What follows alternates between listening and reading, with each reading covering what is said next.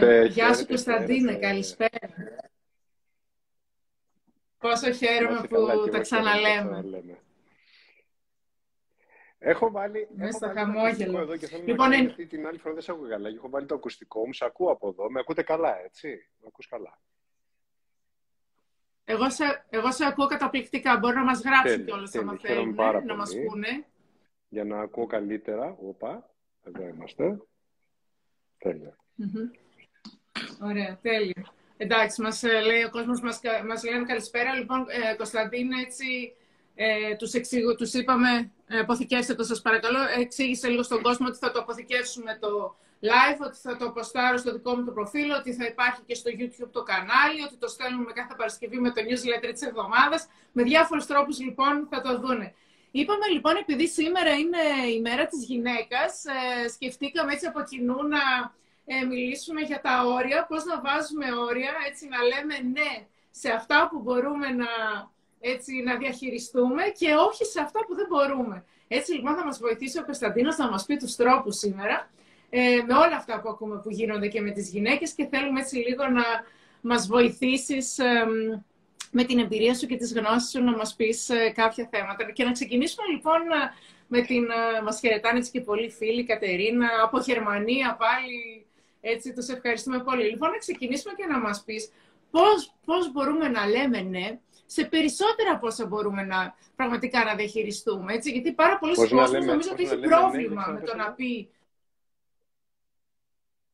πώς μπορούμε να λέμε ναι σε περισσότερα από όσα μπορούμε να διαχειριστούμε. Δηλαδή, ε, λέμε πάρα πολλά ναι, ενώ δεν μπορούμε να τα διαχειριστούμε. Άρα πώς μπορούμε να λέμε όχι, έτσι, αυτή είναι η ερώτηση, σωστή, σωστό. Ναι, γιατί, ναι, ωραία. Πώς μπορούμε να λέμε όχι, λοιπόν; Σε αυτά που δεν μπορούμε να διαχειριστούμε, σωστό. Καταρχήν χρησιμοποιώντας τη λέξη όχι. Πρώτα απ' όλα. Τόσο απλά. Αυτή τη Πώς μπορούμε να το πούμε αυτό το όχι, όχι. όμως, γιατί νομίζω ότι ο κόσμος ορίζεται. λέξη όχι. Λοιπόν, έχω καταρχήν θέλω να πω μια και είναι αυτή η μέρα και τιμούμε αυτή τη μέρα τη γυναίκα και η γυναίκα έχει κάνει κάποιες διακοπές, μου φαίνεται. Εγώ Ωραία, σε ακούω πάρα πολύ καλά. Έχω μια καθυστέρηση και φοβάμαι πως είχα το σήμα για να ξέρω, αλλά με ακούς, έτσι. Ωραία. λοιπόν, να πω, δεν ξέρω τι λένε σε αυτή την περίπτωση αυτή την ημέρα. Λένε χρόνια πολλά. Όχι, δεν λένε χρόνια πολλά. Καλή επέτειο, ούτε καλή επέτειο. Καταρχήν να πω το εξής: Είναι μία μέρα, δεν έχει να κάνει αν είναι γιορτή, αν είναι επέτειος, αν είναι οτιδήποτε. Είναι μία μέρα μνήμης, μία μέρα υπενθύμησης, κατ' εμέ, για την αξία της γυναίκας. Και οι γυναίκες όλες χρειάζεται να θυμώνται πόσο πολλά αξίζουν.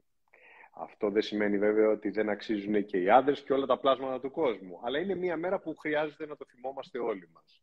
Πόσο πολύ αξίζουν οι γυναίκες και πόσο πολλά προσφέρουν σε αυτόν τον κόσμο.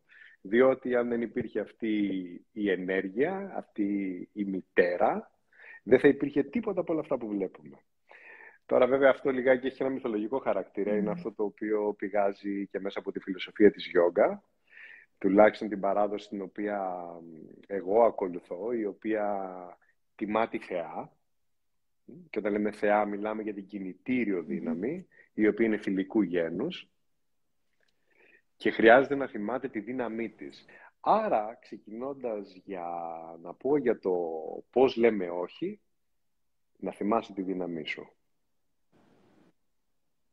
Να θυμάσαι τη δύναμή σου, ότι έχεις τη δύναμη να λες όχι, εκεί που δεν θέλεις να πεις ναι, και να πεις ναι, εκεί που θέλεις να πεις ναι. Άρα, το πώς μπορείς να πεις όχι, είναι θέμα καταρχάς του να θυμάσαι τη δύναμή σου. Ότι έχεις το δικαίωμα να πεις όχι. Και αυτό ισχύει για όλους τους ανθρώπους, όχι μόνο για τις γυναίκες προφανώς. Γιατί σήμερα δεν είμαστε για να λέμε πώ οι γυναίκες λένε όχι, αλλά είμαστε για να πούμε για όλους τους ανθρώπους. Αν έχω καταλάβει καλά, έτσι δεν είναι; Απλά με την ευκαιρία. Mm-hmm. Κωνσταντίνε, μίλα λίγο, πιο, μίλα λίγο πιο δυνατά, γιατί γράφει κάποιος ότι να είσαι λίγο πιο κοντά στο μικρόφωνο και δεν ακούγεσαι καλά, δεν ακούγεσαι πολύ. Από το ακουστικό μου, γιατί φοβάμαι ότι δεν ακούγεται από το ακουστικό μου η φωνή. OK. Okay. Ναι, λίγο πιο δυνατά μπορείς. Λοιπόν, εδώ. Ναι, γιατί εγώ σε ακούω πολύ καλά, αλλά άμα, το φωτογράφουμε. πολύ καλά, τότε πρέπει να, να κοιτάξουμε και την άλλη περίπτωση, μήπως είναι χαμηλά ο ήχος από εκεί που ακουγόμαστε. Λοιπόν, όπως έλεγα, λοιπόν, έκανα αυτή την αναφορά σε σχέση με τη γυναίκα, γιατί είναι η μέρα της γυναίκας. Δεν είμαστε εδώ πέρα όμως από τη συζήτηση που κάναμε εκ των προτέρων για να πούμε για το πώς ε, η γυναίκα λέει όχι. Είναι για το πώς μπορούμε όλοι μας να λέμε όχι. Διότι πολύ συχνά, και αυτό είναι κάτι που συμβαίνει στον κόσμο μας, το βλέπω, στη δουλειά μου το βλέπω με τους ανθρώπους, είναι ότι δυσκολεύονται να πούνε όχι. Δυσκολεύονται να πούνε όχι σε πράγματα που δεν θέλουν να κάνουν γιατί αντιμετωπίζουν φόβο, το φόβο της απώλειας. Και όταν λέω το φόβο της απώλειας, ενώ mm. κάποιος άνθρωπος φοβάται να πει όχι σε κάποια πράγματα στη δουλειά του, μπας και του πούνε να φύγει από τη δουλειά του, σαν παράδειγμα. Υπάρχει ένα άλλο όχι όμως, το οποίο δεν είναι επειδή κάποιος άλλος σου το λέει έξω από εσένα, είναι κάτι το οποίο το λες μέσα στο κεφάλι σου και δεν λες όχι σε αυτά τα κουλουράκια για πολλωστή φορά. Λοιπόν, υπάρχουν πολλά και διαφορετικά όχι τα οποία χρειάζεται να οριοθετήσουμε εμείς οι άνθρωποι. Εν κατακλείδη το όχι, κρίνω ότι δεν μπορούμε να το πούμε λόγω αδυναμίας. Και η αδυναμία προκύπτει λόγω του ότι δεν έχουμε ξεκάθαρη εικόνα του ποιοι είμαστε, Όπως είπα, σίγουρα η βάση του είναι δεν θυμόμαστε ποιοι είμαστε, δεν έχουμε ξεκάθαρη του ποιοι είμαστε, δεν έχουμε ξεκάθαρη εικόνα του τι θέλουμε και δεν έχουμε ξεκάθαρη εικόνα του πού θέλουμε να πάμε. Γιατί δεν έχουμε θέσει με πολύ συγκεκριμένους τρόπους, στόχους, ορόσημα μιας διαδρομής η οποία θα μας πάει από εδώ που είμαστε εκεί που θέλουμε να πάμε. Διότι στις περισσότερες περιπτώσεις στις οποίες συζητάμε για αυτό το που θα πω όχι, είναι σε σχέση με την ανάληψη ευθυνών, το τι, το τι αναλαμβάνουμε. Σαν παράδειγμα, αναλαμβάνουμε να εκτελέσουμε κάποιες εργασίες μέσα σε ένα project ή σε ένα project εξ ολοκλήρου που αναλαμβάνουμε και μπορεί να λέμε ναι και να μην λέμε όχι, γιατί θεωρούμε ότι μπορούμε να τα καταφέρουμε. Και θα φέρω ένα παράδειγμα εδώ, το οποίο έτσι είναι απλά χειροπιαστή και μπορούμε να το καταλάβουμε όλοι. Και είναι μια πρόσφατη όχι πολύ πρόσφατη εμπειρία που είχα το καλοκαίρι σε σχέση με κάποιες κατασκευές σε ένα χώρο, σε ένα σπίτι ας πούμε.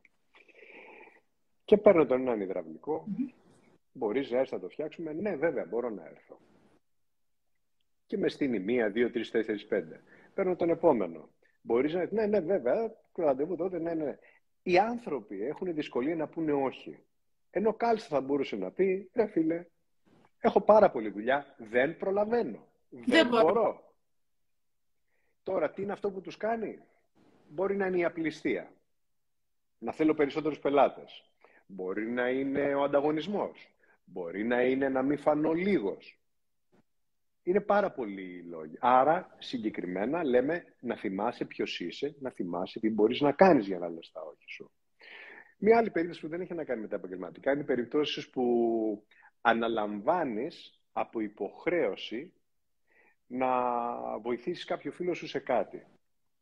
Ή να αναλάβει, ε, ξέρεις, κάθεσαι μια παρέα, παιδιά να κάνουμε τραπέζι, να μαζευτούμε, πού θα κάνουμε. Γιάννη, θα το κάνεις στο τραπέζι; Ναι, θα το κάνω εγώ το τραπέζι. Και φεύγεις από εκεί, α, μαν, πώς θα το κάνω το τραπέζι; Ναι. Τι είπανε; Από, από γιατί το, γιατί το είπα; ξεκινάει όλο αυτό το πράγμα. Όπως είπα λοιπόν, η βάση είναι του να μην θυμάσαι ποιος είσαι, να μην ξέρεις στην αρχή ποιος είσαι, να μην έχεις ένα ξεκάθαρο τρόπο, δρόμο, πλάνο, ορόσημα για το πού θέλεις να πας. Ένα πράγμα όμως που χρειάζεται έτσι να το κάνουμε λίγο χειροπιαστό για να το συζητήσουμε όλοι εδώ πέρα, συζητήσουμε, προφανώς εμείς συζητάμε και να μας ακούσουν και όλοι οι φίλοι, είναι μήπως φοβάσαι ότι θα απογοητεύσεις κάποιον άλλον με το όχι σου. Mm. Μήπως ο λόγος που λες ναι κρύβει από πίσω του το ότι μπορεί και να νομίσει ότι θα απογοητεύσεις κάποιον και μετά δεν θα του αρέσεις του άλλου ή μπορεί να μην θέλεις να απογοητεύσεις εσύ τον ίδιο σου τον εαυτό γιατί μπορεί να φανείς λιγότερο στον εαυτό σου και εδώ χρειάζεται να καθίσεις κάτω και να κάνεις λιγάκι ξεκαθάρισμα. Να ξεκαθαρίσεις ποιες είναι οι δυνάμεις σου, ποιες είναι οι, ποιοι είναι οι πόροι σου, ποιος τελικά είσαι και ποιος θέλεις να είσαι σε αυτόν τον κόσμο; Ποιος θέλεις να είσαι σε αυτόν τον κόσμο; Για ποιο πράγμα θέλεις να σε θυμούνται; Ποιος είναι ο χαρακτήρας; Πίσω από αυτό λοιπόν θα πω αυτό και εύχομαι να είναι βοηθητικό για όλους τους ανθρώπους. Όλοι μας χρειάζεται να καθίσουμε κάτω για να κάνουμε τη δουλειά και να δουλέψουμε μέσα από τις αξίες μας. Γιατί αν κάτι δεν αξίζει για εσένα τόσο πολύ, είναι μια χαρά να πεις όχι. Κανένα πρόβλημα. Το όχι είναι υπέροχο. Για την ακρίβεια είναι περισσότερα νομίζω τα όχι που χρειάζεται να πούμε παρά τα ναι στον κόσμο που ζούμε.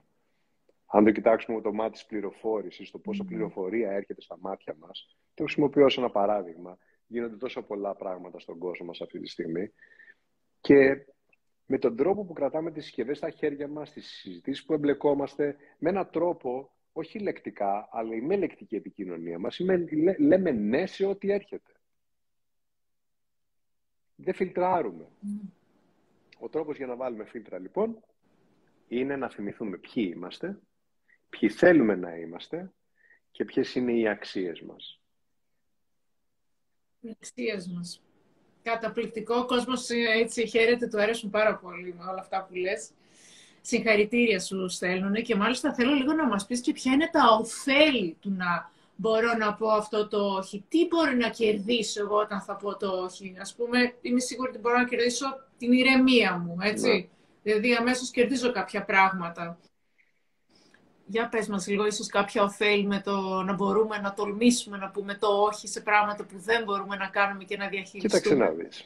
Τα ωφέλη στη βάση τους ε, θα φέρουν κατανόηση, γιατί πολλές φορές δεν έχουμε καταλάβει πώς καταλήξαμε στο σημείο να είμαστε μπλεγμένοι. Γιατί πολλές φορές λέμε ναι από συνήθεια ή για να μην δυσαρεστήσουμε κάποιον. Όλα αυτά που είπα, mm. για την ενδεχόμενη ανασφάλεια που μπορεί... Για το να είμαστε ναι. αρεστοί, ρε παιδάκι. Μπορεί να θέλουμε να είμαστε αρεστοί ή μπορεί να θέλουμε να εμφανιστούμε ως... Ε, να μην αισθάνομαστε ότι είμαστε αρκετοί για αυτό που είμαστε και να πρέπει να πούμε ναι για να είμαστε πιο πολλοί με έναν τρόπο.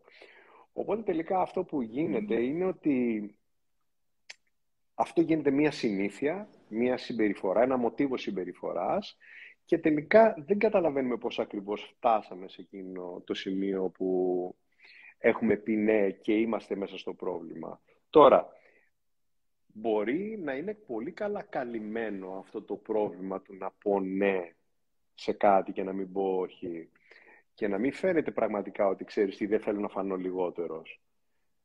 Έρχεται με το θέμα του ενθουσιασμού σαν, ξέρεις, ε, ή του παρορμητισμού. Ξέρεις, mm. λέω όχι γιατί είμαι παρορμητικός και λέω ναι σε εκείνη την υποχρέωση ε, που προφανώς ήθελα να ευχαριστήσω, λες θέλει να ευχαριστήσω αλλά στο πίσω μέρος του μυαλού, γιατί όλοι έχουμε κάποιες εμπειρίες, μνήμες από πίσω μας, μπορεί στο παρελθόν κάποια στιγμή εσένα να σε απογοητεύσαν ή εσύ να απογοητεύσεις κάποιον και έτσι να θέλεις να έρθεις να δουλέψεις επιδιορθωτικά στο μέλλον σου, βάζοντας τον εαυτό σου συνεχώς στη γωνία, σε μια δύσκολη θέση. Και τελικά, ξέρεις, αν δούνε ότι υπάρχει σέλα, θα καβαλήσουν. ε, σημαίνει και αυτό. Τσέλα είναι εδώ, ας, ας, ας ανέβω να πάω βόλτα. Δεν μου λες,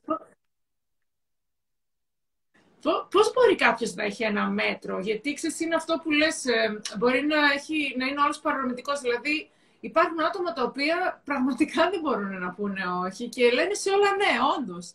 Ενώ, όπως είπες και εσύ, το όχι, άμα πιστεύεις στον εαυτό σου και έχεις και κάποιες αξίες, ε, πες μας λίγο, πώς μπορεί κάποιος να βρει ένα μέτρο, πώς μπορεί να το επιτύχει αυτό το πράγμα και να αρχίσει λίγο να, να εξασκεί αυτή τη δύναμη του, να πιστέψει στον εαυτό του και να αρχίσει να λέει τα όχι; Κοίταξε να δεις, πώς να φέρει μέτρο. Θα πω ότι το μέτρο προκύπτει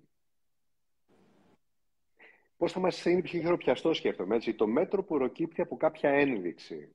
Σαν παράδειγμα, αν κάνεις μία αξιολόγηση του εαυτού σου μέσα σε μία δεδομένη κατάσταση, εκεί που καλείσαι να απαντήσεις κάπου, και το θέμα μας είναι το όχι όπως λέμε, και καθίσεις και κάνεις μία αξιολόγηση του εαυτού σου, το οποίο δεν χρειάζεται να είναι να γράψεις σελίδες είναι να καθίσεις να κοιτάξεις τελικά αυτό το όχι ή το ναι που θα πω θα με αφήσει πιο ήρεμο ή πιο ταραγμένο. Το όχι που θα πω θα μου εξασφαλίσει περισσότερο ηρεμία, θα με κάνει πιο λειτουργικό στη σχέση μου. Θα μου προσθέσει χαρά ή θα μου αφαιρέσει χαρά. Άρα πιστεύω ότι ένας ε, καλός τρόπος πάνω στην ερώτηση είναι να το αξιολογήσω από το αίσθημα το οποίο έχω. Κοιτώντας όμως με έναν τρόπο όπως περιέγραψα προηγουμένως, λιγάκι να έρθουμε σε μια αξιολόγηση και να κοιτάξουμε τελικά τι. Όπως λέγεται, υπάρχει μια πολύ συχνή έκφραση ότι το λιγότερο είναι περισσότερο τελικά και πολλές φορές λέμε ναι σε πολλά πράγματα τα οποία δεν προσθέτουν κάτι στη ζωή μας. Σαν παράδειγμα, ας φέρω κάτι που συμβαίνει σε όλο τον κόσμο, στην εποχή μας, πια ξέρεις, εντάξει, είναι μεγάλο θέμα συζήτησης αυτό, το πόσο εκτεθειμένοι είμαστε στην πληροφορία. Ας πούμε στα social media. Μα, καλή ώρα, κάνουμε ένα live. Και επειδή υπάρχει μέσα στην πρόσωψη εκεί στο, του κινητού σου, νομίζω πάνω εκεί, ό,τι live υπάρχει, και μπορεί να πατάς ό,τι live ανοίγει. Mm-hmm. Ουσιαστικά εκεί λες ναι, δεν λες όχι. Έτσι. Και πες ότι το άνοιξες και γρήγορα καταλαβαίνεις ότι δεν σε ενδιαφέρει το θέμα. Κάποιες άλλες φορές όμως, να, λίγο ακούγεται εκείνη η ατάκα και λίγο η παράλληλη και ξεχνιέσαι. Άρα, ερχόμαστε στο πρόβλημα ότι δεν έχεις επίγνωση του εαυτού σου. Ποιος είσαι, τι είναι αυτό που θες να είσαι. Γιατί ό,τι ακούς, γίνεσαι. Γι' αυτό και υπάρχει η έκφραση, δείξε μου το φίλο σου, να σου πω ποιος είσαι. Άρα ουσιαστικά η ατάκα λέει, δείξε μου με ποιον κάνεις παρέα, να σου πω ποιος είσαι. Άρα, αν κάνεις παρέα με οποιοδήποτε live ή με οποιοδήποτε post υπάρχει στο Instagram, στο Facebook ή στο YouTube, οποιοδήποτε βίντεο υπάρχει ή το σύνολο των επιλογών σου, ουσιαστικά είναι ένας τρόπος να καταλάβεις πού βρίσκεσαι. Η ερώτηση είναι, αυτό θέλεις να είσαι; Αν είναι όχι, δεν θέλω να είμαι αυτός, και αρχίζεις και λες όχι σε πολλά από αυτά που εμφανίζονται μπροστά σου ή πεις εξ ολοκλήρου όχι για το επόμενο τρίωρο στο κινητό σου ή πεις όχι στο κινητό σου από τις 8 η ώρα, 9 η ώρα, καθίστε να τελειώσουμε, μην φύγετε, από τις 9 η ώρα και μετά, ουσιαστικά, έξι, δεν το λέω, για, το λέω για μετά αφού τελειώσουμε εμείς, έτσι, το Από τώρα από τις 9 και μετά. Λοιπόν, Αφού τελειώσουμε εκ το κλείσιμο. Η ώρα που αρχίζει λιγάκι έτσι, ο κατευνασμός του νευρικού συστήματος και είναι μια ηρεμία, ουσιαστικά αυτό το όχι τι σου κάνει. Σε ηρεμεί. Άρα αυτό το όχι είναι μια ένδειξη. Να δεις, παιδάκι μου, στο τέλος της ημέρας σε έχει ηρεμήσει αυτό το πράγμα. Συγχρόνως θα σου δώσει και μια ευκαιρία να κάνεις δουλειά με τους δαίμονές σου. Να... Τι, τι εννοώ να κάνεις δουλειά με τους δαίμονές σου. Να δεις τι είναι πραγματικά που σε παρακινεί να λες όχι. Έτσι. Είναι και μια άσκηση. Πες όχι, να δεις τι μέρο του λόγου είσαι μέσα σε όλη αυτή την ιστορία. Γιατί εντάξει, ο άλλος μπορεί να λέει. Εσύ γιατί λες ναι. Κωνσταντίνο, πριν πάμε στην επόμενη μου ερώτηση, ε, ε, βρήκα έτσι, είδα μια ερώτηση που μας έκανε μια κυρία που ίσως θέλεις λίγο να την απαντήσεις. Είναι όταν λες όχι στην εργασία σου για κάτι που δεν μπορείς να διαχειριστείς και δέχεσαι ψυχολογικό πόλεμο και υποτίμηση. Τι λοιπόν, κάνεις; Καταρχήν να πούμε ότι είναι δίκαιο εδώ κάποιος να έχει κάποια μέτρα και σταθμά τα οποία δεν του επιτρέπουν παρόλο που θέλει να πει όχι γιατί είναι ο βιοπορισμός του. Δεν είναι πάντα εφικτό. Mm. Παρόλα αυτά, χρειάζεται να δει ο καθένας τα δικά του μέτρα, γιατί προφανώς είμαστε ως ατάστρα του ουρανού, δεν μπορούμε να πούμε το ίδιο πράγμα για όλους, να δει πού εκπαιδεύει και προπονεί τον περιγυρό του να τον βάζει στη θέση αυτή. Μία πολύ καλή θέση για να ξεκινήσουμε όσον αφορά το σου κάνουν ψυχολογικό πόλεμο είναι να σκεφτείς πώς επιτρέπεις να γίνει αυτός ο πόλεμος. Γιατί μπορεί εσύ να θέλεις να μου κάνεις ψυχολογικό πόλεμο αυτή τη στιγμή. Πώς αυτό σημαίνει ότι εγώ θα καθίσω να πολεμήσω. Τώρα, αν μου κάνεις ψυχολογικό πόλεμο μέσω από το να μου ζητάς πράγματα που με αναγκάζεις λόγω της θέσης σου να πω ναι, γιατί φοβάμαι για το βιοπορισμό μου, σίγουρα αυτό είναι ένα κομμάτι χειριστικό, χειριστικό από μέρους σου και μπορεί εγώ να μην μπορώ να ανταποκριθώ γιατί προφανώς βιοπορίζομαι από αυτό.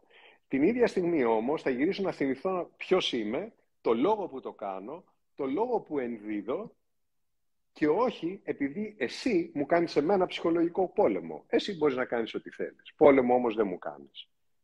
αποφασίζω να συμμετέχω σε ό,τι είναι αυτό που παρουσιάζεται σε σχέση με το ποιες είναι οι αξίες μου. Και ναι, σίγουρα κάποιες φορές χρειάζεται να σηκώσουμε τα μανίκια και να καθαρίσουμε και τις ακαθαρσίες. Είναι μέσα στη ζωή. Μέσα από όλη τη διαδικασία όμως, στο τέλος της ημέρας χρειάζεται να καθίσω να κάνω μια αξιολόγηση και να αποφασίσω την επόμενη φορά ποιος θα είμαι. Και αν στην τελική τελική το θεωρούμε ψυχολογικό πόλεμο, ο πόλεμος χρειάζεται δύο μέρη για να γίνει. Και δεν χρειάζεται έναν που επιτίθεται και έναν που υποχωρεί. Αυτό δεν λέγεται πόλεμος. Λέγεται κατοχή. Ο πόλεμος σημαίνει ότι μάχεται κάποιος. Άρα, με ποιο τρόπο θα δώσει τη δική σου μάχη; Να δώσει τη δική σου μάχη με το να έχεις την πλήρη επίγνωση του εαυτού σου, το ποιος θέλεις να είσαι μέσα σε αυτόν τον κόσμο, να αρχίσεις να εξασκήσει στη γλώσσα, ούτως ώστε να δημιουργήσει ανώτερη επαφή, που το λέμε επικοινωνία, όχι κοινωνία, επικοινωνία, και να αρχίσεις να φέρεις γλώσσα η οποία υπηρετεί περισσότερο τις αξίες σου, με ερωτήματα που βασίζονται στη διαλεκτική, και αν κάποιος θεωρείς ότι σου κάνει πόλεμο και σε βάζει να κάνεις κάτι ή σου λέει κάτι για τον εαυτό σου, ρώτα πώς, όχι το ερωτηματικό πώς, πώς αυτό ισχύει. Τον τρόπο θέλω να μάθω. OK, okay, σε ακούω. Πώς αυτό ισχύει. Mm. Πριν πω ναι ή όχι. Να το αιτιολογήσει. Αν γυρίσεις και σου πει ο άλλος γιατί έτσι μου αρέσει, μπορείς κάτι να πεις εμένα δεν μου αρέσει. Όχι δηλαδή. Αν αυτός που σου το λέει είναι αυτός ο οποίος είναι αυτός ο οποίος μπορεί να σε διώξει από τη θέση σου, τότε χρειάζεται να το διαχείριζεις λίγο διαφορετικά. Βέβαια, είναι πολύ σπάνιες και λίγες οι περιπτώσεις που κάποιος απλά επειδή είναι κακότροπος μπορεί σε κάποιον υφιστάμενό του να του πει είπες όχι, πάρε τα πράγματά σου και φύγε.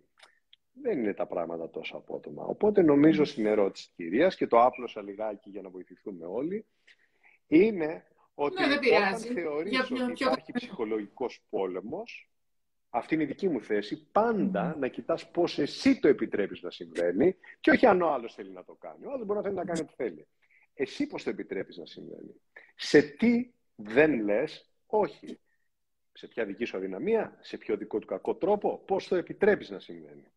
Αυτά. Τέλεια. Ε, ας πάμε λίγο και σε, νομίζω, λίγο να μας εξηγήσεις αν έχουμε ένα ισορροπημένο πρόγραμμα. Ε, ποια είναι τα ωφέλη του να έχω ένα ισορροπημένο πρόγραμμα για να μπορώ ίσως σε σχέση και με αυτό το πρόγραμμά μου να βάζω και τα όρια μου. Πώς μπορεί να μας βοηθήσει λοιπόν ναι, ένα ισορροπημένο πρόγραμμα; Καταρχήν ξεκινάμε με την βάση ότι οπωσδήποτε όλοι μας χρειάζεται να εργαζόμαστε συστηματικά και ενδελεχώς να έχουμε ένα ισορροπημένο πρόγραμμα. Μία ισορροπημένη καθημερινή ρουτίνα, η οποία περιλαμβάνει τα πάντα. Περιλαμβάνει και παραγωγικότητα, περιλαμβάνει και μόρφωση, περαιτέρω, να μάθω, να καταλάβω τι γίνεται και περιλαμβάνει και απόλαυση, παιχνίδι. Είναι οι τρεις βασικές ε, διαδρομές οι οποίες χρειαζόμαστε εμείς οι άνθρωποι για να ζούμε μια ζωή ολοκληρωμένη, να ευημερούμε. Έτσι. Οπότε είναι πάρα πολύ σημαντικό να κοιτάξουμε σε ποια πράγματα θα πούμε όχι, ούτως ώστε να ζούμε μια ζωή ισορροπημένη. Αν, όπως κατάλαβα, η ισορροπία είναι το ζητούμενο. Οπότε, ο τρόπος για να το κάνει αυτό οποιοδήποτε είναι, έτσι όπως μας ακούει, να φέρετε στο μυαλό σας το πώς είναι το πρόγραμμά σας μες την ημέρα. Αυτή τη μέρα ή τη χτεσινή μέρα. Πώς ήταν το πρόγραμμά σας σήμερα, σαν παράδειγμα; Αυτό το πρόγραμμα πρέπει να... Ε, προτείνεις να το προγραμματίζουμε, έτσι, να προγραμματίζουμε το πρόγραμμά μας από, από το προηγούμενο βράδυ, από την αρχή της ημέρας, ίσως από την Κυριακή για όλη την εβδομάδα. Πώς θα το κάνουμε κοίταξε, αυτό το κοίταξε πρόγραμμα, να πώς, προ, πώς μας θα, θα το πιάσω επιδερμικά, είναι κάτι το οποίο κάνω με τους ανθρώπους που δουλεύω σε προσωπικό επίπεδο αλλά και στα group, τα σεμινάρια που κάνω τα οποία έχουν να κάνουν με αυτό το οποίο εισαγωγικά το λέμε στοχοθεσία. Έτσι, γιατί εμείς οι άνθρωποι έχουμε, έχουμε ορίζοντες, θα το πω. Μπορεί να το λέμε στόχους, μπορεί να το πούμε ορίζοντες. Έχουμε ορίζοντες. Θέλουμε να πάμε από εδώ, εκεί. Και για να πάμε από εδώ, εκεί, χρειαζόμαστε ένα πλάνο. Γιατί το πλάνο μας επιτρέπει να παίξουμε ελεύθερα και να χαλαρώσουμε μετά. Γιατί αν ξέρω ότι έχω να πάω μέχρι, από εδώ μέχρι εκεί και ξέρω ποιες παραμέτρους θα με οδηγήσουν, ποιοι παράμετροι μάλλον θα με οδηγήσουν εκεί, μπορώ να με χαλαρώσω και να περάσω ωραία κτλ. Δεν χρειάζεται όλα να είναι μέσα σε κουτάκια θυμωμένα, αλλά να έχω έναν ορίζοντα. Να ξέρω, γιατί αν ξεκινήσω χωρίς ορίζοντα, μόνο χαλαρότητα δεν λέγεται αυτό. Γιατί όταν δεν οριοθετείς το χρόνο, όταν στο μέτρο που μπορείς να επέμβει το χρόνο δεν το κάνεις, παθαίνεις αυτό που παθαίνει ο άνθρωπος σε σχέση με το χρόνο και λέγεται άγχος. Οπότε σίγουρα χρειαζόμαστε να φτιάξουμε μια διαδρομή. Σαν παράδειγμα, αυτό που είπα προηγουμένως σε προσωπικό επίπεδο στα group ή και εγώ τι κάνω, έχω ένα πρόγραμμα μέχρι το τέλος ας πούμε του 2022. Ξέρω ακριβώς τι θέλω να κάνω. Τον κάθε μήνα. Και τι πρέπει να γίνει μέσα στον κάθε μήνα. Εσύ ξέρεις, έχουμε μιλήσει και έχουμε πει. Ξέρεις, τα ημερομηνία, τα ημερομηνία μετά από 7 μήνες. Πάρα πολύ συγκεκριμένα. Γιατί τώρα χαλαρώνω. Και όχι μόνο αυτό. Αν θέλεις, επειδή ξέρω τι έχω να κάνω και το έχω προγραμματίσει, θα πω όχι σε αυτά που δεν βοηθάνε το πρόγραμμά μου. Αν έχω προγραμματίσει να κάνω γυμναστική εκείνη την ώρα το πρωί, εκείνη την ημέρα, όχι κάθε μέρα, εκείνη την ημέρα, και πεταχτεί κάποιος και πει: Ξέρεις, πάμε να ξενυχτήσουμε εκείνο το βράδυ. Αν δεν υπηρετεί αυτό το μεγαλύτερό μου σκοπό, προφανώς ξέρω τι θα πω. Θα πω όχι. Γιατί αν πω ναι, θα χαλάσω το πρόγραμμά μου. Θα χαλάσω αυτό το οποίο θέλω να πετύχω. Και ναι, άνθρωποι είμαστε μια, δυο, τρεις mm. φορές θα το χαλάσουμε. Αλλά αν το χαλάς 33 φορές, κάτι δεν πάει καλά. Οπότε. Κάτι δεν πάει καλά. Ναι. Δεν μπορείς να βάλεις όρια, λοιπόν. Ναι, πρέπει, πρέπει, να πεις, πρέπει να πεις όχι σε κάποια πράγματα. Έτσι. Άρα, για να μπορέσει να πεις όχι, ξαναγυρίζουμε, να θυμάσαι τη δύναμή σου, να θυμάσαι ποιος είσαι, να θυμάσαι τι θες να γίνεις. Γιατί αυτά είναι βασικοί δείκτες για το τι θα κάνεις, σε τι θα πεις όχι, σε τι θα πεις ναι στη ζωή σου. Γιατί προφανώς η ζωή είναι πιο όμορφη, είναι καλύτερη ότι όταν έχεις κάτι μπροστά στο οποίο θες να δημιουργήσεις. Μπορεί αυτό να είναι μια δουλειά, μπορεί να είναι μια ωραία οικογένεια, μπορεί να είναι η καλύτερη εκδοχή του εαυτού σου σε σωματικό, σε πνευματικό επίπεδο. Αν το κάνεις σε πνευματικό επίπεδο, ας πούμε, και έχεις πει ότι ξέρεις τι, θα γραφτώ ρε παιδί μου στο ανοιχτό πανεπιστήμιο, θα γραφτώ σε εκείνο το σεμινάριο. Το οποίο όμως απαιτεί να καθίσω να κάνω δουλειά δύο φορές την εβδομάδα εκείνες τις ώρες. Ό,τι πάει να πεταχτεί στη μέση είναι ξεκάθαρο όχι. Αλλιώς δεν θα βγει. Αν συνέχεια λέω, ναι, ξέρεις, σε παίρνει ο Γιάννης, Γιάννη, ε, έρχεσαι σπίτι γιατί θέλω να κουβαλήσω, να, να κάνω διακόπτε, να με βοηθήσεις κτλ. Και, και εσύ να διαβάσεις και πεις, ε, ναι, ξέρεις, ε, ναι, θα έρθω. Είμαι πιεσμένος όλη την εβδομάδα και είμαι πιεσμένος και έχω βάλει και εκείνη την ημέρα να διαβάσω και με παίρνει η Μαρία και μου λέει: Δεν έρχεσαι να πάμε βοηθήσεις να πιούμε κανένα κρασάκι να χαλάρωσουμε. Ναι, αλλά την ίδια στιγμή που λέω ναι εκεί, έχω πει όχι σε αυτό το οποίο εγώ έχω αποφασίσει ότι θα με ναι, έχω αποφασίσει θα με κάνει να προοδεύσω. Άρα, καλύτερα να πω όχι σε αυτό που δεν έχω προγραμματίσει, σε αυτή τη φάση, και να πω ναι σε αυτό που έχω προγραμματίσει.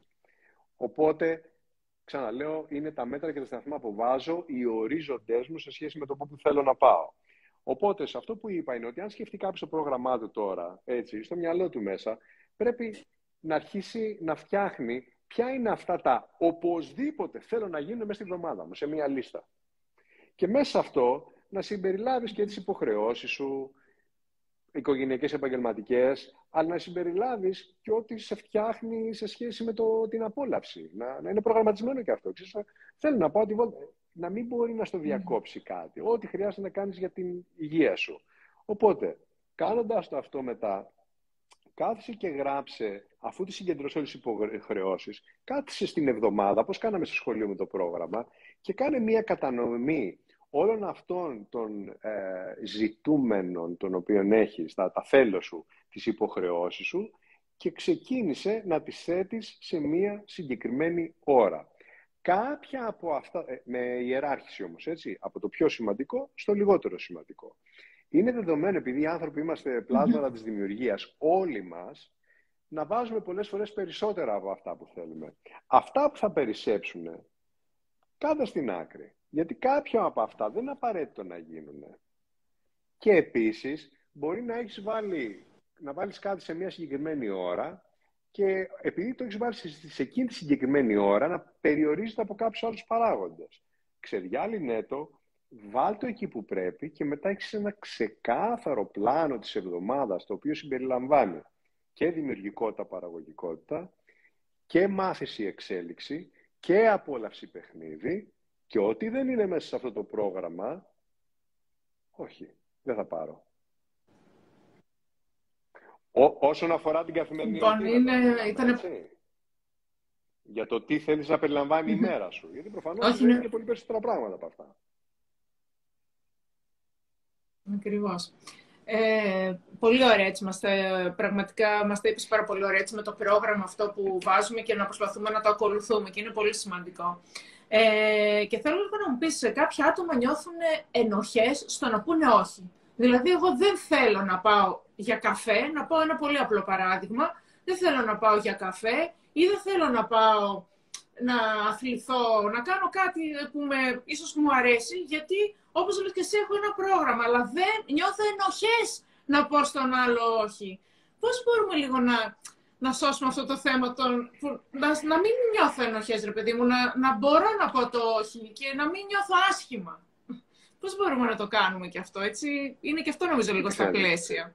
Η, η βάση του είναι ξανά ότι πρέπει να θυμάσαι ποιος είσαι, τη δύναμη που έχεις, ποιος είσαι και ποιες είναι οι προτεραιότητές σου σε σχέση με το τελευταίο που είπα. Αν λοιπόν για εμένα υπάρχει κάτι το οποίο το έχω βάλει στο πρόγραμμά μου και είναι υψηλότερης αξίας από την πρόταση την οποία δέχομαι, είναι οξύμορο να έχω ενοχές για κάτι το οποίο δεν είναι η πρώτη μου επιλογή. Άρα χρειάζεται να καθίσεις και να το ξεδιαλύνεις. Αν δεν είναι η πρώτη μου επιλογή, για ποιο λόγο να έχω ενοχές; Τώρα, θα ξαναγυρίσω πίσω στην αρχή της συζήτησής μας, ότι πολλές φορές ο λόγος που έχω ενοχές, που είναι η ναι, βάση, ο λόγος που μπορεί να έχω ενοχές είναι διότι ε, λόγω της πρώτης που δέχτηκα και του, της μη ανταπόκρισής μου, άσχετα αν έχω βάλει στο πρόγραμμά μου, θεωρώ ότι κάτι θα χάσω. Είναι η έλλειψη, η μη αναγνώριση, η μη αποδοχή, τα οποία κατευθείαν οδηγούν πίσω να καθίσεις να κοιτάξεις, να δεις ποιος είσαι. Και υπάρχει και η άλλη περίπτωση, ξέρεις, το, για το κομμάτι ενοχές. Μπορεί πρακτικά... Έχω μία περίπτωση ε, από μία ε, συνεδρία, πελάτησά μου, συνεδρία μου, η οποία ζει στο εξωτερικό και κάνει μαζί μου coaching. Και λόγω του ότι είναι στο εξωτερικό, πολύ μακριά, στην άλλη πλευρά του πλανήτη, δεν μπορούσε να είναι παρούσα στην πολύ άρρωστη μητέρα της η οποία φεύγει για τη ζωή. Και ένας τέτοιος άνθρωπος λοιπόν που είναι στην Αυστραλία συντηρεί ενοχές γιατί δεν μπόρεσε να είναι. Και όταν παρουσιάσουμε μία σειρά ερωτήσεων και πούμε μπορούσες να είσαι, πρακτικά όχι. Προλάβαινες να έρθεις, πρακτικά όχι. Ποιος είναι ο λόγος που συντηρείς τις ενοχές, λοιπόν; Πρέπει να το, να το, να το σκεφτούμε. Δεν μπορείς να πεις, μην έχεις ενοχές, λοιπόν. Ποιος είναι ο λόγος που συντηρείς την ενοχή; Γιατί την ενοχή τη συντηρούμε. Η ενοχή είναι κάτι που είναι μέσα μας. Είναι κάτι που κάνουμε εμείς. Δεν μας το κάνει ο άλλος. Που μπορεί στην καθομιλουμένη να υπάρχει, με κάνει να νιώθω ενοχές, αλλά αν γυρίσουμε αγαπητοί και κοιτάξουμε τη λέξη ενοχή ετυμολογικά, έχει με το εν έχει. Μέσα είναι, λέει. Εν έχει. Ένοχος είναι αυτός που έχει μέσα. Μέσα σου είναι η ιστορία. Μπορεί ο άλλος να λέει ό,τι θέλει. Μπορεί η κατάσταση να, να είναι όπως είναι. Μέσα σου είναι όλο αυτό το δημιουργήμα όμως, οπότε πρέπει να καθίσεις κάτι και να το διαλευκάνεις. Προς Θεού, δεν λέω ότι δεν υπάρχει ως φαινόμενο. Έτσι. Λέω πού μπορούμε να γυρίσουμε να το λύσουμε. Δεν μπορούμε να το λύσουμε ότι η κατάσταση μου το έκανε, ότι είμαι σε άλλη ήπειρο, ότι δεν προλάβαινα να πάω. Δεν μπορούμε να πούμε ότι οι εξωτερικές συνθήκες με κάνανε να είμαι ένοχος. Αυτό που με έκανε ένοχο είναι η πράξη η οποία εγώ υιοθέτησα μέσα μου ή έξω μου. Γιατί προφανώς την ενοχή την έχουμε και σε ένα δικαστήριο. Έτσι λένε, αυτός είναι ένοχος. Δηλαδή, Στους όρους που το επικοινωνούμε όμως εμείς, πρέπει να κοιτάξεις μέσα σου τι είναι αυτό το οποίο το συντηρεί. Οπότε, γιατί έχουμε ενοχές, γιατί δεν καθόμαστε να τα βρούμε τον εαυτό μας ακέραια, ήρεμα και λειτουργικά. Και για να μπορέσουμε να τα βρούμε τον εαυτό μας ακέραια, ήρεμα και λειτουργικά, χρειάζεται να κάνουμε το εξής απλό. Να θυμηθούμε ποιοι είμαστε. Τι πραγματικά μπορούμε να κάνουμε και τι πραγματικά ουσιαστικά θέλουμε να κάνουμε. Και αν δεν είναι μέσα στο μενού μας, είναι ok. Ε; Κάποιες φορές, πραγματικά, οι συνθήκες μας κάνουν να μην μπορούμε να τα απεξέλθουμε. Χρειάζεται και αυτό, χρειάζεται και αυτό να το αναγνωρίσουμε, γιατί πάλι είναι, θυμίσου ποιος είσαι, τόσο μπορώ. Είναι, βάζεις μια ταμπέλα, έχω ενοχές τώρα γιατί δεν το έκανα αυτό. Τύψεις, ερηνίες. Και έρχονται όλες αυτές οι οδύνες και σε βασανίζουν. Αλλά χρειάζεται λίγο διερεύνηση. Πώς αυτό είναι αλήθεια. Ξαναγυρίζουμε σε αυτό το μαγικό πώς. Πώς αυτό ισχύει. Πώς αυτό είναι αλήθεια.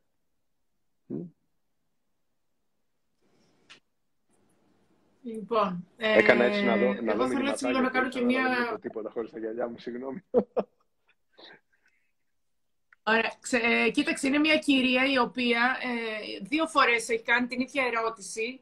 Ε, πώς μπορούμε να βάλουμε μάλλον όρια σε τοξικούς ε, γονείς. Τέλος πάντων, ε, είναι αυτό για τα όρια που λέμε, γιατί είναι η δεύτερη φορά που το ρωτάει για τους τοξικούς γονείς. Ε, δεν ξέρω, θέλεις λίγο να απαντήσουμε σε αυτό; Πώς, πώς μπορούμε να βάλουμε σε αυτή την ερώτηση. Παρακαλώ πείτε μου λέει για τους τοξικούς γονείς, αλλά θεωρώ ότι μάλλον είναι σε σχέση με τα όρια, με αυτό που συζητάμε, έτσι.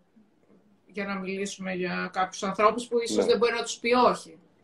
Προφανώς πρέπει σε σχέση με όλα όσα είπα να δούμε τι σε κάνει να μην λες όχι. Έτσι. Τι είναι αυτό που σε κάνει να μην λες όχι. Δηλαδή, τοξικοί γονείς. Ε, όπως και το τοξικοί άνθρωποι. Κοίτα, υπάρχουν άνθρωποι οι οποίοι λειτουργούν μέσα από μια συμπεριφορά η οποία είναι αυτή passive aggressive.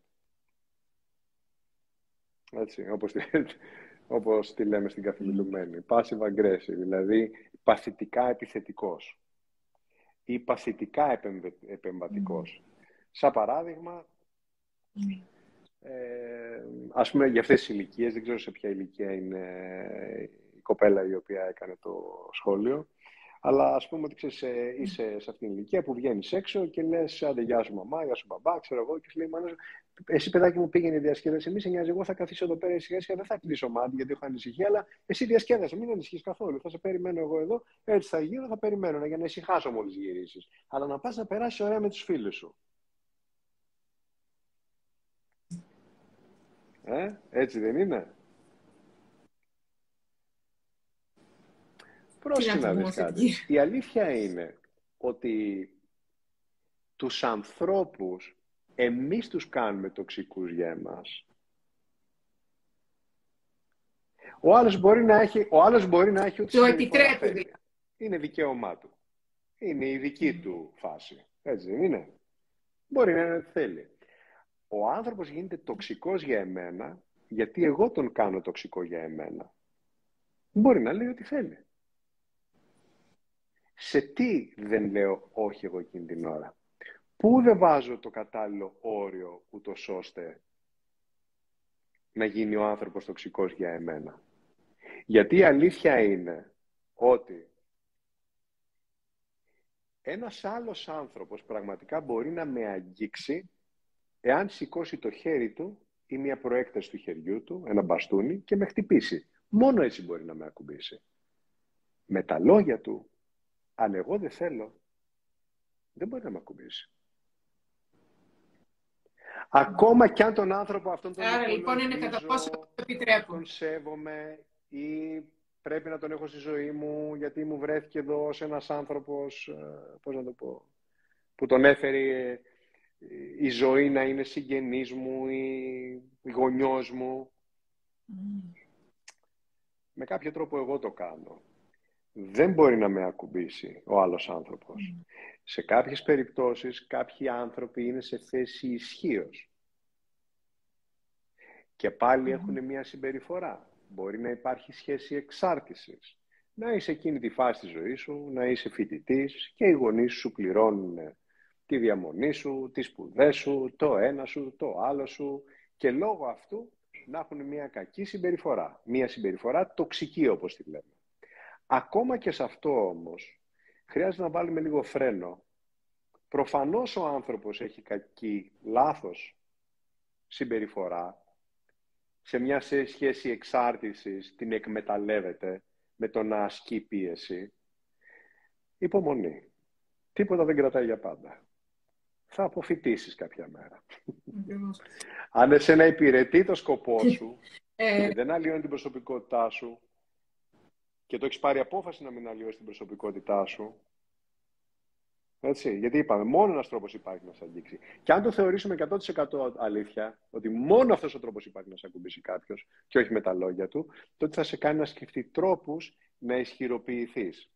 Όπως έχουν δείξει μεγάλα παραδείγματα της ιστορίας, σε πολύ δύσκολες καταστάσεις, δυσκολότερες καταστάσεις από το γονιός παιδί, όπως είναι προκειμένη, στην προκειμένη περίπτωση το παράδειγμα, και να πούμε ότι ένα ολόκληρο κράτος έρχεται και βάζει σε ζυγό ένα ολόκληρο έθνος και δεν μπορείς να το βγάλεις από πάνω σου εύκολα. 400 χρόνια πήρε μέχρι να αλλάξει η κατάσταση όταν είχαμε εδώ πέρα την τουρκοκρατία. Έτσι δεν είναι; Δεν μπορείς να πεις, OK, okay, ξέρεις. Αλλά κάποιοι άνθρωποι επιλέξανε, ξέρεις, δεν με ακουμπάς. Μπορεί να λες ό,τι θέλεις. Και έχω ένα, ένα, παράδειγμα που το συζητήσαμε πρόσφατα σε μία περίπτωση για κάποιον άνθρωπο που έγραψε και ένα βιβλίο πώς άντεξε μέσα στο Auschwitz. Με τους βασανιστές, με τους βασανιστές του. Mm. Πώς άντεξε. Πώς άντεξε; Επειδή οραματιζόταν το μέλλον του καλύτερο. Έλεγε και αυτό θα περάσει. Έχω να πω κάτι σε όλους και πραγματικά νομίζω ότι όλοι μας πρέπει να κάνουμε αυτή τη δουλειά. Σε κάθε τι που μας συμβαίνει, είτε δυσάρεστο είτε ευχάριστο, να έχουμε τη βασική επίγνωση και αυτό θα περάσει. Όλα έχουν ημερομηνία λήξης, όλα είναι παροδικά. Και αυτό θα περάσει. Ωραία. Πάμε λίγο και σε μια τελευταία ερώτηση, γιατί έτσι ε, είπαμε να μην πάμε και πάνω από μία ώρα. Ε, τελικά, σε σχέση με τη συζήτησή μας, πόσο σημαντικό είναι να βάζουμε όρια στη ζωή μας; Πάρα πολύ σημαντικό. Κοίταξε να δεις κάτι. Θα φέρω ένα παράδειγμα το οποίο είναι... Προφανώς οι χώρες έχουν ε, όρια μεταξύ τους, τα οποία όπως βλέπουμε αυτή τη στιγμή γίνονται παραβάσεις. Παρό, ε, ε, έχουν σύνορα. Η Ουκρανία με τη Ρωσία δεν έχουν σύνορα. Και υπάρχει μια παράβαση αυτή τη στιγμή. Άρα υπάρχει ο κανόνας και υπάρχουν και εξαιρέσεις σε όλα τα πράγματα. Η ουσία όμως είναι μία, ότι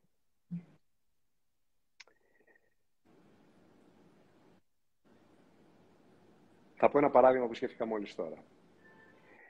Έχουμε ένα, έχουμε ένα γήπεδο ποδοσφαίρου, μπάσκετ, ό,τι θέλουμε. Έτσι, ας, πούμε, ας πούμε ποδοσφαίρου.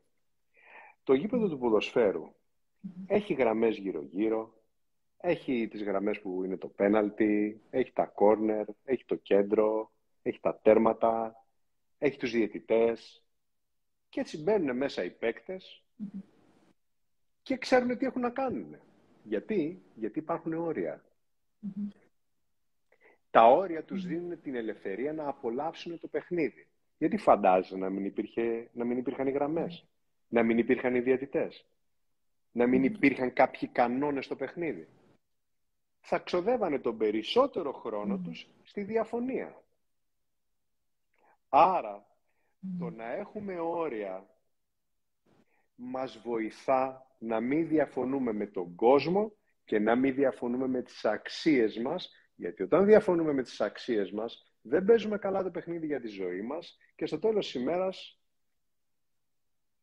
κουραζόμαστε. Και η ζωή μοιάζει να είναι θαμπή. Και η ζωή είναι πάρα πολύ ωραία. Όταν έχουμε κανόνες για το πώς παίζεται το παιχνίδι, μπορούμε να παίξουμε ελεύθερα. Και ναι, θα υπάρξουν εξαιρέσεις, mm. αλλά οι κανόνες είναι εκεί για να του θυμηθούμε και να ξαναγυρίσουμε πίσω να ευθυγραμμιστούμε με την καλή πλευρά των πραγμάτων και αυτό που προωθεί τη ζωή στην καλύτερη της έκφραση και εκδοχή. Και όλο εξαρτάται από το άτομο. Να έρθει το κάθε άτομο, ο καθένας από εμάς, και να έχει κάποιες ξεκάθαρες γραμμές και κάποια ξεκάθαρα όχι για το τι είναι αυτό που τον κάνει να είναι αυτό που θέλει να είναι και μέσα από αυτό που θέλει να είναι, να θυμάται ποιος είναι και έτσι να παίζει ελεύθερα. Πολύ ωραία. Πραγματικά σε ευχαριστούμε πάρα πολύ, Κωνσταντίνε. Ε, μιλάμε ήδη 50 λεπτά. Εντάξει, ε, έχει και άλλες ερωτήσεις, αλλά νομίζω ότι κάποια στιγμή πρέπει έτσι να δώσουμε ένα τέλος στη συζήτησή μας. Να σε ευχαριστήσουμε. Νομίζω ότι το θέμα των ορίων και με τη σημερινή μέρα έτσι, που έτυχε, νομίζω ήταν έτσι βοηθητική και πολύ καλή έτσι, ιδέα.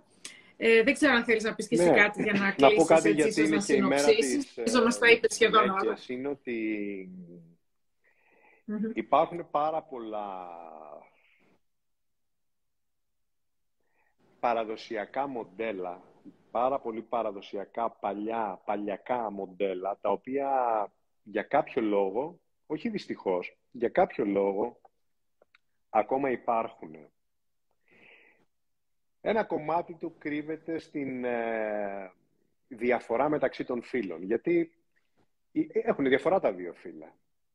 Τα βλέπω, ανατομικά ε, έχουμε διαφορά. Έτσι δεν είναι. Άμα έχεις ένα βαρύ μπαούλο να σηκώσεις, θα πεις Ελάτε ρε παιδιά να σηκώσουμε τον μπαούλο στα αγόρια. Δεν θα πεις Ελάτε ρε κορίτσια να σηκώσουμε τον μπαούλο. Σωστά. έχουμε κάποιες διαφορές. Άρα η ισότητα δεν υπάρχει ακριβώς. Είμαστε εισάξιοι όμως. Και πρέπει να θυμόμαστε ότι είμαστε εισάξιοι. Οι άντρες και οι γυναίκες είναι εισάξιοι. Έχουν τις ίδιες δυνατότητες και τις ίδιες αξίες. Μπορεί να μην έχουν την ίδια δύναμη. Κάποιοι έχουν δύναμη σε εκείνο, κάποιοι έχουν δύναμη στο άλλο. Αν είμαστε εισάξιοι όμως μπορούμε να συνεργαστούμε ώστε να φέρουμε το καλύτερο αποτέλεσμα. Και χρειάζεται όλοι να θυμόμαστε ότι πρέπει να διαφυλάσσουμε τα δικαιώματα και τις αξίες όλων των ανθρώπων, ιδιαιτέρως των ανθρώπων οι οποίοι σε στιγμές ανήκουν, γιατί δεν είναι πάντα το ίδιο, ανήκουν σε μια πιο ευπαθή ομάδα. Δεν μιλάω τώρα για τις γυναίκες, ανήκουν σε ευπαθείς ομάδες. Ομάδες οι οποίες είναι πιο ευάλωτες σε σκληρές συνθήκες, όπως είναι τα παιδιά, όπως είναι οι ηλικιωμένοι άνθρωποι. Έτσι δεν είναι. Χρειάζεται να γυρίσουμε και να θυμόμαστε και να λέμε όχι στη βία. Όλοι μας. Με οποιοδήποτε τρόπο, σε οποιοδήποτε είδους βία, σωματική ή φυσικού, ή φυσικού δηλαδή επίπεδου είναι, είτε σε επίπεδο ισχύως, που δεν είναι φυσικού επίπεδου να σε πιάσει κάποιος με τα χέρια σου, αλλά ασκεί τους σπόρους και τις δυνάμεις του εναντίον των ευπαθών ομάδων, ανθρώπων οι οποίοι δεν έχουν τα μέσα είναι κατακριτέο και όλοι μαζί χρειάζεται να γυρίσουμε να κοιτάξουμε πώς μπορούμε να αντισταθούμε σε αυτό. Ένα παράδειγμα είναι ο πόλεμος αυτή τη στιγμή. Και οι γυναίκες, μια και είναι η μέρα της γυναίκας για να κλείσουμε αυτό, χρειάζεται να θυμούνται την αξία τους, ποιες είναι τα δικαιώματά τους και να μην επιτρέπουν ποτέ και σε κανένα κλισέ παλιακό σύστημα να αλλοιώνει αυτό που μπορούν να είναι. Να θυμόμαστε όλοι οι άνθρωποι ποιοι είμαστε και να τιμούμε τις αξίες μας ως ανώτερη ευφυΐα. Αυτό. Κωνσταντίνο, πραγματικά σε ευχαριστούμε πολύ. Το κλείσιμο σου ήταν πολύ καλό και όλους η συζήτηση και αν κρίνω και από τα σχόλια που διαβάζω καθ' όλη τη διάρκεια για ακόμη μια φορά να σε ευχαριστήσω από την καρδιά μου έτσι, και για όλους τους δικούς μου και όλους που σε άκουσαν που πιθανότατα να μην σε γνωρίζουν, για όλους τους δικούς μου τους φίλους. Να είστε καλά. Σας ευχαριστούμε πάρα πολύ και να πούμε ότι και ο Κωνσταντίνος, ότι σκοπεύουμε και με τον Κωνσταντίνο να έρθει και στη Θεσσαλονίκη, καθότι εγώ είμαι στη Θεσσαλονίκη και ζω στη Θεσσαλονίκη. Σκοπεύουμε μέσα στο 22 να έρθει ο Κωνσταντίνος στη Θεσσαλονίκη να μας μιλήσει και από κοντά. Σε ευχαριστώ πάρα πολύ, Κωνσταντίνο μου. Να είσαι ένα πολύ ωραίο βράδυ. Να ναι. πολύ καλά και να οριοθετήσετε την ημέρα σας να περιλαμβάνει όλα αυτά τα οποία θέλετε να ζείτε. Είναι στο χέρι σας να οριοθετήσετε την ημέρα σας και να έχετε όλα όσα θέλετε να κάνετε. Πείτε όχι σε όσα σας βγάζουν έξω από αυτό που θέλετε να είστε και ακολουθήστε με πάθος αυτό που θέλετε να είστε. Όλοι μπορούμε. Σας ευχαριστώ και εγώ. Να είστε Σε ευχαριστούμε πάρα πολύ. Γεια χαρά. Καλό βράδυ.